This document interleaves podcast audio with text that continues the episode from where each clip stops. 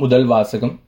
முகமலர்ச்சியோடு கொடுப்பவரே கடவுளின் அன்பு கூறியவர் திருத்தூதர் பவுல் கொரிந்தியருக்கு எழுதிய இரண்டாம் திருமுகத்திலிருந்து வாசகம். அதிகாரம் ஒன்பது இறைவசனங்கள் ஆறு முதல் பத்து முடிய. சகோதரர் சகோதரிகளே குறைவாக விதைப்பவர் குறைவாக அறுவடை செய்வார். நிறைவாக விதைப்பவர் நிறைவாக அறுவடை செய்வார். இதை தெரிந்து கொள்ளுங்கள். ஒவ்வொருவரும் தம்முள் தீர்மானித்தபடியே கொடுக்கட்டும். மன வருத்தத்தோடோ கட்டாயத்தினாலோ கொடுக்க வேண்டாம்.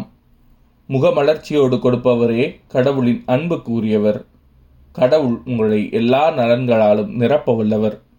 எந்த சூழ்நிலையிலும் எப்பொழுதும் தேவையானதெல்லாம் உங்களுக்கு தருவார். அனைத்து நற்செயல்களையும் செய்வதற்கு தேவையானது எல்லாம் உங்களுக்கு மிகுதியாகவே தருவார். ஒருவர் ஏழைகளுக்கு வாரி வாரி வழங்கும்போது அவரது நீதி என்றென்றும் நிலைத்திருக்கும் என்று மறைநூலில் எழுதியுள்ளது அல்லவா? விதைப்பவருக்கு விதையையும் உண்பவர்க்கு உணவையும் வழங்குபவர். விதைப்பவர்க்கு வேண்டிய விதைகளை வழங்கி அவை முளைத்து வளரச் செய்து அறச்செயல்களாகிய விளைச்சலை மிகுதியாக தருவார். இது ஆண்டவரின் அருள்வாக்கு. இறைவா உமக்கு நன்றி. பதிலுரை பாடல்.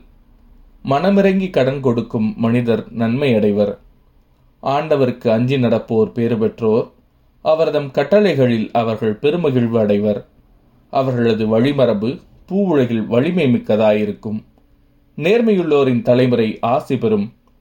மனமிறங்கி கடன் கொடுக்கும் மனிதர் நன்மை அடைவர் மனமிறங்கி கடன் கொடுக்கும் மனிதர் நன்மை அடைவர் அவர்கள் தம் அலுவல்களில் நீதியுடன் செயல்படுவர்.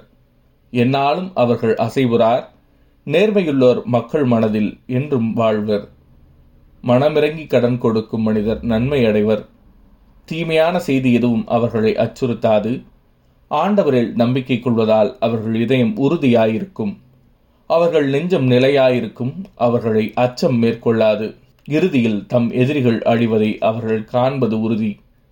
மனமிறங்கி கடன் கொடுக்கும் மனிதர் நன்மை அடைவர் அவர்கள் வாரி வழங்கினர் ஏழைகளுக்கு ஈந்தனர். அவர்களது நீதி என்றென்றும் நிலைத்திருக்கும். அவர்களது வலிமை மாட்சியுடன் மேலோங்கும். மனமிறங்கி கடன் கொடுக்கும் மனிதர் நன்மை அடைவர் நற்செய்தி வாசகம். கோதுமை மணி மடிந்தால்தான் மிகுந்த விளைச்சலை அளிக்கும். யோவான் எழுதிய தூய நற்செய்தியிலிருந்து வாசகம் அதிகாரம் பனிரெண்டு இறைவசனங்கள் இருபத்தி நான்கு முதல் இருபத்தி ஆறு முடிய. அக்காலத்தில் இயேசு தம் சீடர்களுக்கு கூறியது கோதுமை மணி மண்ணில் விழுந்து மடியாவிட்டால் அது அப்படியே இருக்கும். அது மடிந்தால்தான் மிகுந்த விளைச்சலை அளிக்கும் என உறுதியாக உங்களுக்கு சொல்கிறேன். தமக்கென்றே வாழ்வோர் தம் வாழ்வை இழந்து விடுவர். இவ்வுலகில் தம் வாழ்வை பொருட்டாக கருதாதோர் நிலை வாழ்வுக்கு தம்மை உரியவராக்குவர். எனக்கு தொண்டு செய்வோர் என்னை பின்பற்றட்டும். நான் இருக்கும் இடத்தில் என் தொண்டரும் இருப்பர். எனக்கு தொண்டு செய்வோருக்கு தந்தை மதிப்பளிக்கிறார். இது ஆண்டவரின் அருள்வாக்கு. கிறிஸ்துவே உமக்கு புகழ்.